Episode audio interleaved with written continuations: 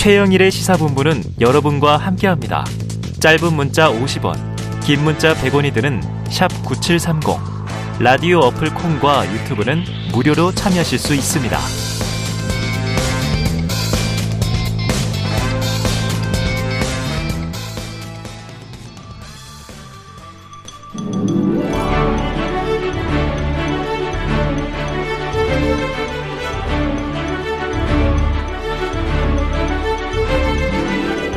네, 기자들의 눈으로 정치권 소식을 들여다봅니다. 불사조 기자단, 경향신문 박순봉 기자, 세계일보 최영찬 기자 두 분 나오셨습니다. 어서 오세요. 안녕하세요.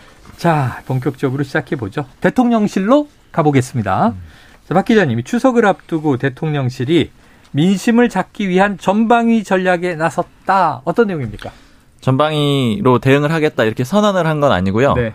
일단 모양새가 좀 그렇게 해석이 됩니다. 어. 전체적인 그림을 한번 보면은 네. 이준석 전 대표는 아직 진행형이긴 하지만 일단 정리가 어느 정도 된 그런 상황으로 여권에서는 보고 있고요. 네. 그리고 나서 이제는 지지율을 올리기 위해서 포스트 이준석 체제 음. 이런 상황을 맞았다라고 보이는데 대표적으로 여러 가지 움직임들이 좀 활발했어요. 그러니까 예를 들자면은 특별 감찰관 이거 하겠다라는 그런 얘기 내놨고, 그러니까 음. 수용하겠다라는 입장이긴 하지만 그거 언급을 했고요. 그리고 인사도 소폭 이 내놨잖아요. 인사도 네네. 소폭했죠. 쇄신이라고 표현을 할 수가 있을 텐데 이제 홍보 수석 바꾼 거 이런 것들이 있었고요. 그리고 또 눈에 띄는 거는 국회의장단 불러가지고 식사 또 같이 했잖아요. 네. 윤석열 대통령이. 이런 것들도 일종의 이제 중도층 음. 포섭 이런 걸로 보이고 또 그 자리에서 하나 또 연계가 됐던 게 문재인 전 대통령 이제 사저 경호 구역을 좀 넓혀줬죠. 네. 어, 거기 뭐 덩달아서 박근혜 전 대통령 경호도 강화하겠다는 네. 그런 얘기도 내놨고요. 그러니까 이런 일련의 과정들 전반적으로 보면은 각각의 제기가 됐던 문제점들을 하나씩 대응하는 그런 그림이라고 볼 수가 음. 있다라는 겁니다. 그러니까 예를 들자면은 특별감찰관 같은 경우에는 뭐 김건희 여사 의혹 관련된 거 대응이라고 볼수 음. 있고 또 국회의장단 부른 다음에 이제 문재인 전 대통령 경호 구역 넓혀준 거는 소위 중도층 좀 공략하는 네. 그런 그림으로 볼 수가 있고요. 그러니까 이런 식으로 좀 전체적으로 대응이 지지율 올리기에 나섰다라고 좀 평가가 됩니다. 네. 자, 하나하나 짚어보죠. 지지율이 그동안 낮았던 이유 중에 하나, 대표적인 게 이제 인사 논란이었어요. 음. 그런데 이제 대통령실 인사 개편을 했는데 이것도 인사 쇄신은 아니다. 이 소폭 기능 보강일 뿐이다. 이런 음. 비판도 야당에서 나오고. 네. 자, 근데 기사로는 안 나왔는데 추가로 대통령실 인사 개편 더 있을 것 같다. 어떤 뒷이야기가 있습니까? 일단은 지금 장관 두 자리 공석이잖아요. 아, 네네. 감동적인 인선 얘기 나왔는데. 네. 누굽니까? 누구예요? 아, 누군지는 이제 아직 확정이 안 된 상태예요. 아, 근데 아, 제가 중? 접촉 중인 사람들을 몇 명 얘기를 들었는데 아, 네. 생각보다 굉장히 파격적인 사람들이 있습니다. 아, 특히 그래요? 복지부 같은 경우에는 네. 근데 이제 아직 공개는 안 됐겠고 물론 이제 확정 단계도 아니고 접촉하는 단계들이니까 네네네네. 그런데 그냥 접촉하는 내용들도 제가 들었을 때는 어 이거 윤석열 정부 입장에선 굉장히 파격적인 아닌데 이런 사람들이 아, 있었는데 물론 최종안은 어떻게 될지는 모르겠어요. 예. 일단 장관 쪽에서 그런 좀 인상적인 게 있을 수 있을 것 같고요. 궁금한데 또 끝나고 여쭤봐야 되겠네 이름을. 네. 그리고 이제 대통령실은 소폭 인사를 개선을 했잖아요. 그러니까 음. 수석 같은 경우에는 그런데 지금 파편적으로 보도들이 좀 나오고 있는 게 뭐 비서관급 감찰이 있었다라든가 음. 아니면 일부 선임행정관 그만뒀다 이런 보도도 나온 걸로 봤는데 네. 저도 어제 이건 내용들을 물어보다 보니까 이제 얘기를 하다가 보니까는 선임 행정관급 한 명이 지난주에 정리가 됐다 이런 얘기를 들었어요. 네네. 그래가지고 이게 어떤 혹시 전체적인 변화가 있는 건가 싶어가지고 여기저기 좀 물어봤더니 이 검증 단계에 있는 사람이 10명이 넘고 음. 실제 도, 조치된 건 아직 없지만 잉크가 음. 마른 건 없지만 그러니까 발령까지 난 사람은 네네네. 없지만 사실상 2명 정도는 이미 짐을 싼 상태다. 아. 일단 10명 정도가 비서관급 내지는 선임행정관, 네. 행정관급에서 이미 대상이 돼 있다라는 거예요. 아. 그러니까 이 사람들이 교체될 가능성이 굉장히 높다라고 하고요. 이제 그 이유에 대해서는 물론 불협화음이 있어서 나가는 사람도 있는데 음. 감찰을 받아가지고 나가는 사람들이 꽤 있다라는 아. 거예요. 그러니까 결국 이거는 실무진을 좀 대대적으로 교체한다라는 그런 의미가 될 수가 있잖아요. 네네네. 그러니까 윤석열 대통령이 이런 식의 얘기를 하거든요. 인사 가지고 어떤 뭐 정치적인 반전이나 이런 걸 깨하지는 않겠다라고 했는데, 음. 그러니까 보여주기식 안 하겠다라는 걸로 해석이 될 수 있죠. 대신에 일하는 인사를 하겠다라고 했는데 이런 실무진급들에서 훨씬 더 교체를 많이 해가지고 음. 좀 무게를 두는 게 아니냐 이런 정도의 해석도 좀 가능합니다. 알겠습니다. 이거 좀 지켜보도록 하죠. 어, 지금 이제 사실은 뭐 일단 일을 급하게 시작하니까 선 업무 후 감찰인데 음. 거기서 걸린 게 있으면 내보낼 수도 있다. 이렇게 들립니다. 음. 자, 대통령실 구성을 보면 윤 대통령의 측근, 소위 말하는 윤핵관, 이건 정치권 인사들이 주고 그다음에 검찰 라인이 또 있잖아요. 네. 육검사. 음. 예. 자 알력 다툼이 좀 보인다 이런 얘기들이 있는데 이거 사실입니까? 사실 이제 아까 말씀드렸던 그 감찰 때문에 그런 얘기들이 나오고 있는 거예요. 음. 그 감찰 대상자가 지금 아직 이름이 뭐 보도되거나 혹은 이제 실무진들은 보통 이름을 잘 쓰진 않잖아요. 개인 정보 보호도 좀 있기 그렇죠, 때문에. 그렇죠. 이제 그 사람들 중에 좀 상당수가 소위 말하는 윤핵관 의원들의 측근인 사람들, 그러니까 아. 추천으로 들어간 사람들이거든요. 네네. 그러다 보니까 기존의 실세라고 불렸던 이 윤핵관 라인이 아닌 다른 쪽에서 힘을 쓴 게 아니냐. 그러니까 이 사람들을 감찰해서 내보낸다라는 의미가 되니까요. 어. 그러니까 결국 그게 누구겠느냐 이런 얘기를 할 때 아직은 이제 확인된 건 없고 관측일 뿐인데 음. 결국 검찰 라인들 아니냐 이런 얘기들이 있는 네네네. 거예요. 그러니까 검찰 라인들에서는 조금 이 정치권 인사들이 너무 이제 주도권을 갖고 있는 거에 대해서는 어. 좀 부담을 갖고 있는 그런 상황도 있고요. 예. 그리고 사실 이제 이런 평가들도 전에 방송 때 전해드렸었는데 검찰 라인들이 그렇게 힘을 쓰지는 못하고 있습니다. 어. 왜냐하면 인적 구성 자체가 정치권에서 온 사람들이 굉장히 많거든요. 네네. 네. 그런데 윤석열 대통령 자체도 관료들을 좀 더 선호한다 그래요. 더 음. 일을 잘할 수 있다라고 보기 때문에 아마 이런 기조들이 맞아 떨어지면서 힘 싸움도 같이 벌어지는 그런 구조 같습니다. 네. 자, 최 기자님, 오늘 네. 아침에 우상우 비대위원장 김건희 여사를 언급했잖아요. 네. 그래서 아까 이제 제가 박용진 후보에게도 물어봤는데 우리 입장에서는 특별감찰관 없이 김건희 여사가 사고 치는 게 더 재미있다. 그래서 어 이거 좀 적절한 표현인가 부적절한 표현인가인데 그 다음은 나라를 위해서는 결국 예, 특별감찰관 해야 한다라는 얘기가 방점이다. 이런 설명인데 어떻게 들으셨어요? 뭐 우상호 위원장 다운 말이긴 한데. 네네. 근데 뭐 일단 뭐 큰 틀에서 보자면은 음. 당연히 국가 영부인이니까 영부인이 사고가 안 치도록 하는 게 가장 바람직하다 뭐 이런 입장이었을 것 같고 음. 다만 이제 민주당에서도 계속 특별 감찰관을 요구하는 거는 음. 이게 뭐 김건희 여사가 그냥 사고 그냥 둬서 사고 치게 하는 게 더 좋지 않겠냐 이런 거는 그냥 웃고 넘어간 일이고 네네네. 실제로는 정권을 흔들려면은 특별 감찰관이 진짜 뭐를 발견해서 이거를 좀 폭로한다거나 이런 식으로 가면은 우리 과거에 경험이 있잖아요. 네네. 이석수 감찰관이 이제 예, 우병우 예, 그랬죠, 그랬죠. 민정수석에 대한 그 이런 관찰 감찰이 있었던 것처럼 박근혜 정부 때입니다. 네, 특별 감찰관이 이제 여야 합의로 임명됐을 때 그 감찰관이 제대로 활동을 해서 김건희 여사라든지 뭐 예를 들어 뭐 지금 계속 언론에만 주로 떠돌았던 건진법사 의혹이라든지 음. 이런 거를 진짜 실제로 사실로 좀 밝혀내는 게 있으면은 음. 정권에 더 타격을 줄 수도 있거든요. 네네. 그렇기 때문에 오히려 진짜로 감찰관을 해야 한다 이런 입장인 것 같고 어. 다만 민주당도 문재인 정권 때 안 했잖아요. 지금 오늘 우상호 위원장은 뭐 공수처가 있었다 뭐 이런 식으로 받아 나가긴 했는데 네 내부적으로 그 면에 있어서는 조금은 그 문재인 정권이 어, 문재인 정권에서의 그 임명을 안 했던 전례가 있기 때문에 민주당도 조금 이 논리 싸움에서는 좀 부지, 음. 어, 그 지지난 면이 있습니다. 네. 네. 그래서 어 우상호 비대위원장이 뭐 세게 말하네 혹은 너무 가볍게 말하는 거 아니야 이랬는데 아까 최 기자님은 대기실에서 일주일 남았잖아요. 이렇게 얘기를 하셨어요. 아, 그거는 이제 다른 분이 그렇게 말씀하셨고. 아, 그래요? 원래 우상호 위원장이 그 전화 평소 개인적으로 전화를 할 때나 네. 이 공개 발언이나 큰 차이가 없어요. 아, 그래요. 라디오 방송에서나 그렇기 네네네. 때문에 이제 굉장히 편하게 이제 말하는 음. 게 있다 보니까 이렇게 얘기를 했는데 사실 음. 국민들 볼 때는 아 그래도 제1야당 당 대표인데 저렇게 얘기하면 되나 이렇게 들으실 분들도 있을 것 같아요. 네. 네. 하지만 뭐 사적으로나 공적으로나 방송에서나 음. 초지일관하다. 예. 자 그런데 사실은 이제 김건희 여사에 대한 뭐 특별 감찰관 문제뿐만 아니라 이 민주당 쪽에서요, 특히 이제 우상호 비대위원장 핵관 산성을 쌓았다 이렇게 얘기할 정도로 좀 인사 개편 등 대통령실 변화를 지금 평가절하하는 분위기죠. 그렇습니다. 지금 어 이게요 결과적으로 보자면은 홍보 수석만 바뀐 거잖아요. 음. 이게 뭐 어떤 시그널을 주냐면요. 정책 기획 네, 수석이 뭐 신설이 되긴 했지만은 네. 근데 지금 그 국민들 그 국민들한테 주는 메시지로는 아 이게 우리가 굉장히 잘하고 있는데 홍보가 조금 미진했던 거야라고 보여주 보여주는 것 같아요. 네. 그런 식으로 이제 홍보 수석이 교체가 된 건데 사실 지금 야당이나 언론의 평가를 보자면은 홍보뿐만 아니라 뭐 정책, 정무 모든 기능이 다 이렇게 좀 총체적으로 문제가 음. 있어서 지지율도 하락하고 이런 건데 대통령실의 인식은 그렇지 않다는 걸 보여주는 것 같거든요. 네. 그럼 정무 라인에 대한 교체가 없잖아요. 네. 뭐 하물며 비서관이든 수석이든 정무수석실이 제대로 일을 못한다 이렇게 야당은 지금 보고 있고 그러면 정무 기능, 정책 기능 총체적으로 안 되면 비서실장을 바꿔야 된다 이런 얘기가 있는데 네. 결국은 유임을 했잖아요. 그렇죠? 어쨌든 어. 그런 것 때문에 너무 소폭이고 제대로 안 한 것 아니냐 이런 음. 식으로 음. 민주당이 굉장히 비판을 하고 있습니다. 그래요. 자 인사 쇄신 문제 여야 입장 대통령실의 대응 지금 전방위 대응이라고 얘기하고 이제 하나하나 보는 겁니다. 두 번째가 이제 김건희 여사 관련인데 아까 특별감찰관 음. 내용이 포함돼 있으니까 이거 넘어가도록 하고요. 자, 박 기자님 어제 국민의힘 윤리위가 열렸는데 그동안 당의 위신 훼손과 타인에 대한 모욕, 개파 갈등 조장 행위는 엄정하게 심의하겠다. 그래서 이준석 전 대표를 겨냥해서 이거 추가 징계 나오나 하는 해석도 있었는데 이건 보류됐어요. 네, 이준석 전 대표는 포함이 안 됐고요. 네.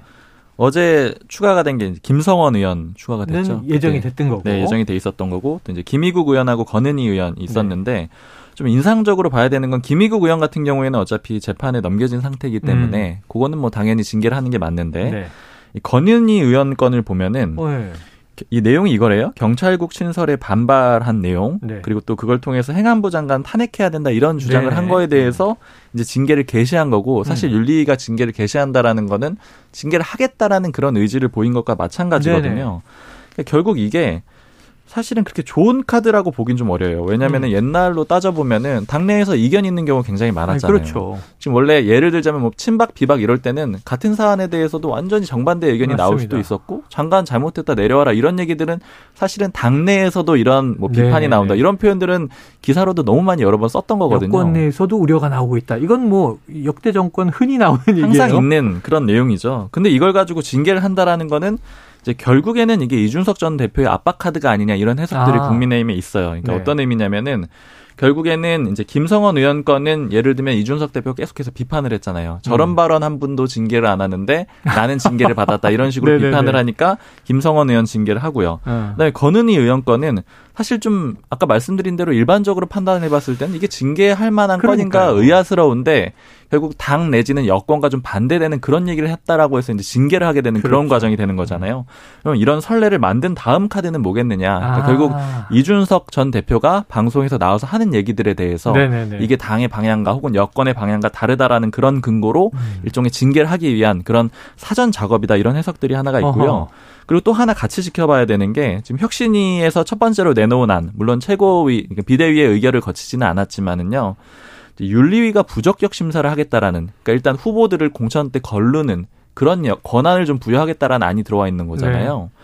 그러니까 이것도 좀 연관이 돼 있는 것 같아요. 그러니까 이런 식으로 당의 좀 이 윤리적인 문제라고 보기는 애매하지만 음. 당에 도움이 되지 않는 행동을 한 사람을 징계를 할 수 있는 윤리가 된다면은 네. 이게 연관돼 가지고 공천에까지 연결이 또 될 수가 있겠죠. 아. 역시 이준석 대표가 좀 타깃이 될 수 있는 그런 네. 가능성이 높습니다. 아 근데 이걸 이준석 대표 영향을 네. 떠나서 여야 공이 심히 우려가 되긴 하네요. 민주주의 국가에서 당이랑 뭐 좀 권력이랑 다른 말을 하고 다른 스탠스를 취한다고 징계에 의해 해부해 버리면은 지금 음. 민주당에서도 소위 말하는 이제 이재명 네, 민주당이 네, 되고 네. 있으니 반대되는 말을 하는 박용진 의원을 자꾸 징계하라는 식으로 엄청 권리당원들이 조금 전에 우리 있어요. 방송에 나와서 한말 때문에 징계 위에 올라간다. 거의 조선노동당 대 중국 공산당 싸움도 아니고 아. 이건 좀 여야가 이렇게 가면 좀 우리나라 민주주의 전체에 좀 우려가 된다 네. 이렇게 좀. 최 기자님이 버럭 기자의 소신을 얘기하셨습니다. 민주주의는 이렇게 가면 안 된다.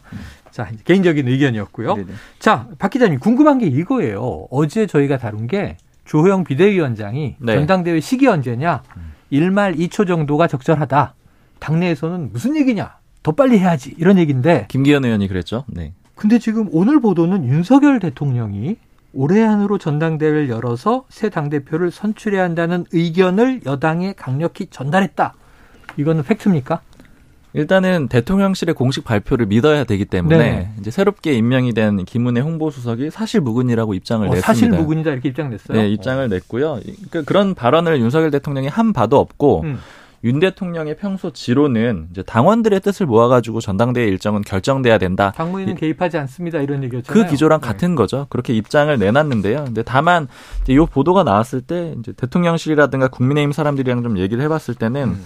윤 대통령이 아무래도 전당대회를 빨리 하는 걸 선호하는 걸로 보인다 이런 해석들은 많이 있었습니다. 일단 네네. 이제 공식 입장을 존중하지만 예. 그게 정무적으로 혹시 좀 유리하다라고 보는 건데요. 이제 어. 들었던 얘기는 일단 아까 이 전방위적 대응을 하고 있다라고 말씀드렸잖아요. 근데 여기에서 좀 빠져 있는 게 보수 지지층이랄까요? 기존 지지층을 결집하는 그런 아닌데 음. 이거는 사실은 이재명 의원이 당 대표가 되면은 자연스럽게 해결이 될 거라고 보는데 음. 다만 비대위 체제에서는 이게 안 맞아지는 거예요. 그러니까 이재명 의원이 당 대표인데 국민의힘은 비대위 체제면은 이재명 의원이 예를 들자면 주호영 비대위원장을 겨냥하기보다는 윤석열 대통령을 직접 공격할 가능성이 네네. 굉장히 높잖아요.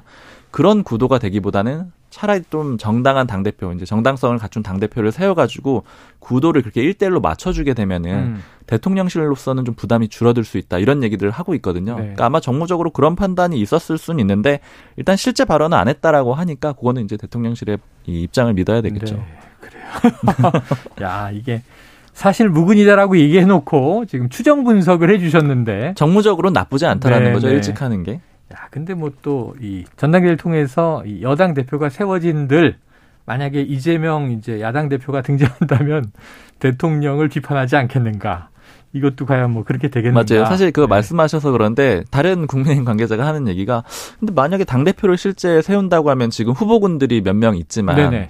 이 중에 나섰을 때 이재명 소위 이제 차기 당 대표하고 맞붙었을 음. 때 그렇게 딱 각을 세울 만한 사람이 있겠느냐? 네. 예를 들자면 홍준표 대구시장 정도는 돼야 될 텐데 가능성이 아. 없지 않느냐? 그렇죠. 그러니까 누가 나서야 되겠느냐? 이런 얘기들도 좀 하곤 합니다. 네. 같은 대선 후보로 뛴 분은 이제 안철수 의원 정도인데 음.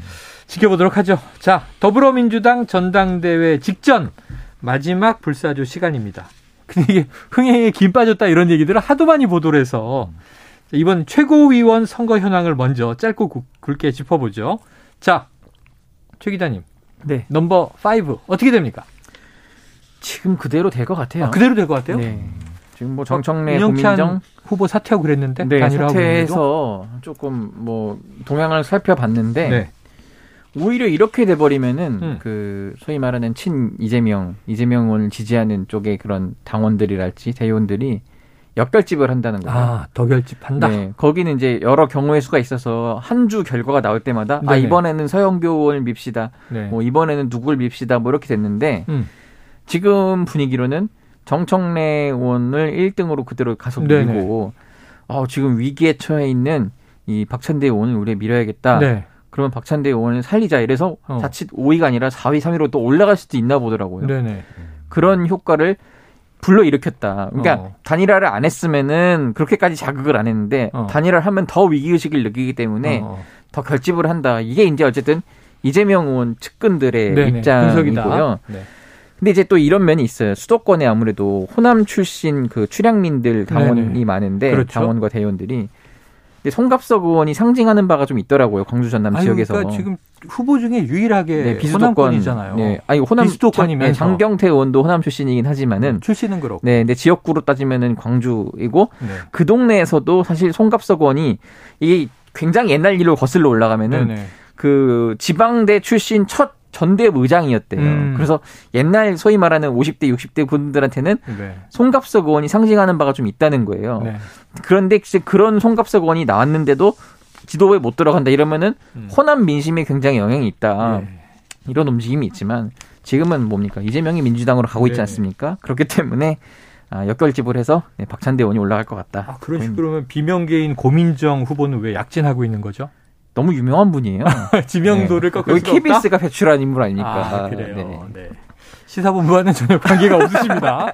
자, 알겠습니다. 자, 과방위도 이제 시끌시끌한 사안이 있었는데 예. 어제는 법사위가 가장 화제가 돼서 일단 어제 법사위에서 한동훈 법무부 장관과 야당 의원들 간에 불꽃 튀는 공방을 좀 듣고 오겠습니다.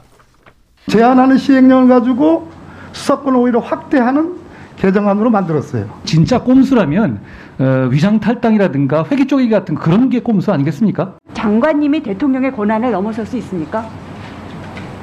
아주 심플한 질문입니다. 너무 심플해서 질문 같지가 않습니다. 질문했으니까 답변해. 답변하세요. 제가 위원님처럼 반말을 하진 않았죠. 어, 그, 그따위 태도를 보이면 제가 그따위라는 식의 말도 하지 않았고. 어. 아, 이게 듣는 제가 다 부끄럽습니다, 사실은. 지금 한동훈 법무부 장관 목소리는 계속 답변으로 나왔는데 아시겠고요. 처음엔 박범계 민주당 의원, 그리고 권인숙 민주당 의원, 최강욱 민주당 의원 목소리가 이제 질문으로 나왔죠. 아, 답변해. 반말하지 않았죠. 그따위, 그따위라고 말하지 않았죠. 자, 이거 그 최 기자님, 네. 뭐 미운 일곱 살이다 이런 얘기도 나왔는데 예. 좀이 상황을 어떻게 평가하십니까? 제가 이 오전에 모 당, 당직자 출신 민주당 당직자 출신 페이스북에 굉장히 인상적인 한 문장을 어, 봤습니다. 어, 한동훈은 이준석이다. 아 그래요? 예. 이 각계 전투 이런 작은 전투에서 계속 이기려고만 한다는 거예요. 아, 그러면 대중들이 볼 때 말싸움에서 네. 지지 않는다. 어우, 당장은 지금 한동훈 장관이 이긴 것처럼 보여도 어. 결국 돌아보고 큰 판에서 보자면은 네. 결코 한동훈 장관이 이긴 게 아니다. 비호감이 많이 쌓여요. 네, 그렇게 보인다는 그러니까 거예요. 그동안 많이 네. 봐왔잖아요. 네. 지금 이제 우리가 언론이든 정치권에서 한동훈 장관을 볼 때 그냥 음. 국무위원 중 한 명이 아니라 정권 실세가 아니라 물론 정권 실세이기도 하지만 음. 차기 주자 중 하나로 어. 이제 보기 시작했는데 네네네네. 그래서 그분에 대해서 말 한마디 태도 하나 꼼꼼히 본단 말이에요. 저분이 음. 미래 이끌 지도자로서의 역량을 갖추고 있는지 음. 보는데 이게 개별적으로 말싸움에서는 이기는 것 같지만은 큰 틀에서 보자면은 아, 아 대통령감은 아닌 것 같은데 네네네. 지금 대중들이 이준석 대표한테도 그런 걸 많이 느끼고 있는 것 같아요. 이게 어. 너무 싸움이 심해지니까 아 젊은 아이콘으로서 참 좋은데 아 대선 주자는 아닌 것 같아. 그럼 한 장관도 계속 그런 이미지가 쌓일 것 같아서 네. 결코 바람직하지 않다. 지금 어제만 보더라도 거의 파이터 저격수 같은 느낌이 드는데 이걸로는 이제 물론 좋은 정치는 안 되는데 물론 이제 민주당도 계속 까먹고 있습니다. 법사위가 내내 이슈메이커 한동훈만 키워주는 꼴이다 이런 식으로 당내에서 혹, 평이 나왔거든요. 네네네. 그런 것도 좀 감안을 해야 될 텐데 어쨌든 한 장관도 본인한테 좀 좋은 건 아니다. 네, 이렇게 평가합니다. 박 기자님 한 장관도 좀 두둔을 해주세요. 아니 사실 국민의힘 내지는 여권에서는 한동훈 장관 굉장히 잘하고 있다고 잘하고 보고 있다. 있고 아, 지금 상황이 굉장히 나쁘지 않고 좋다라고 어, 보고 좋다. 있어요. 그러니까 사실은 예전에 검수한박 이슈에서 한동훈 장관 청문회가 네. 일종의 반박할 수 있는 토론의 장이 될 거다 이런 음. 식으로 활용을 하려고 했었잖아요. 지금도 때는 상당히 좀 승리의 분위기였죠. 네, 네, 지금도 사실은 그런 기조를 이어가고 있다라고 볼 수가 있는데 일단 이게 기본적으로는 여권의 인식상으로는 그러니까 윤석열 정부의 어떤 태생 같은 거거든요. 음. 이 검수완박에 반대하는 검수완박을 저지하는 그런 음. 행동 자체는 그러니까 이거는 본질적으로는 양보할 수가 없는 문제이기도 하고 음. 그리고 여권에서 봤을 땐 이거는 붙으면 붙을수록 유리하다라고 보는 거예요. 근데 네. 이제 다만 지금 상황이 좀 바뀐 거는 소위 시행령 개정안을 통해 가지고 다시 이제 검수 원복 프레임이 되다 보니까 그렇죠. 네. 그러니까 약간 이제 이 부분부터 이제 조금씩 흔들리게 되면서 아마 한동훈 장관의 입지도 여기서부터 좀 흔들리게 되는 면은 있는데 다만 어찌 됐든 한동훈 장관은 한 명이 부각되는 그런 그림이잖아요. 음. 그러니까 이제 차기로서의 입지를 좀 유명세를 더 키우는 그런 네. 점에서도 나쁘지가 않고 또 대 립각을 세우는 데서도 나쁘지 않다. 이런 식의 평가는 여전히 있습니다. 꼭 여야가 아니어도 조금 시각의 차이가 있습니다. 근데 지금 이렇게 네. 너무 일찍 뜨면요. 네. 힘듭니다. 5년 가야 되는데. 아 정권 초반에 가장 핫했던 분이 이낙연 전 총리예요. 아, 네. 그래요. 전 여기까지만 딱 얘기하겠습니다. 정권 중반 후반까지도 핫했어요, 사실은. 예. 네. 알겠습니다. 짧게 하나. 지금 오늘 오전부터 운영위가 열리고 있는데 네. 자, 지금 오후에 좀 대통령실 뜨거울 것 같아요. 오늘 쟁점 뭡니까?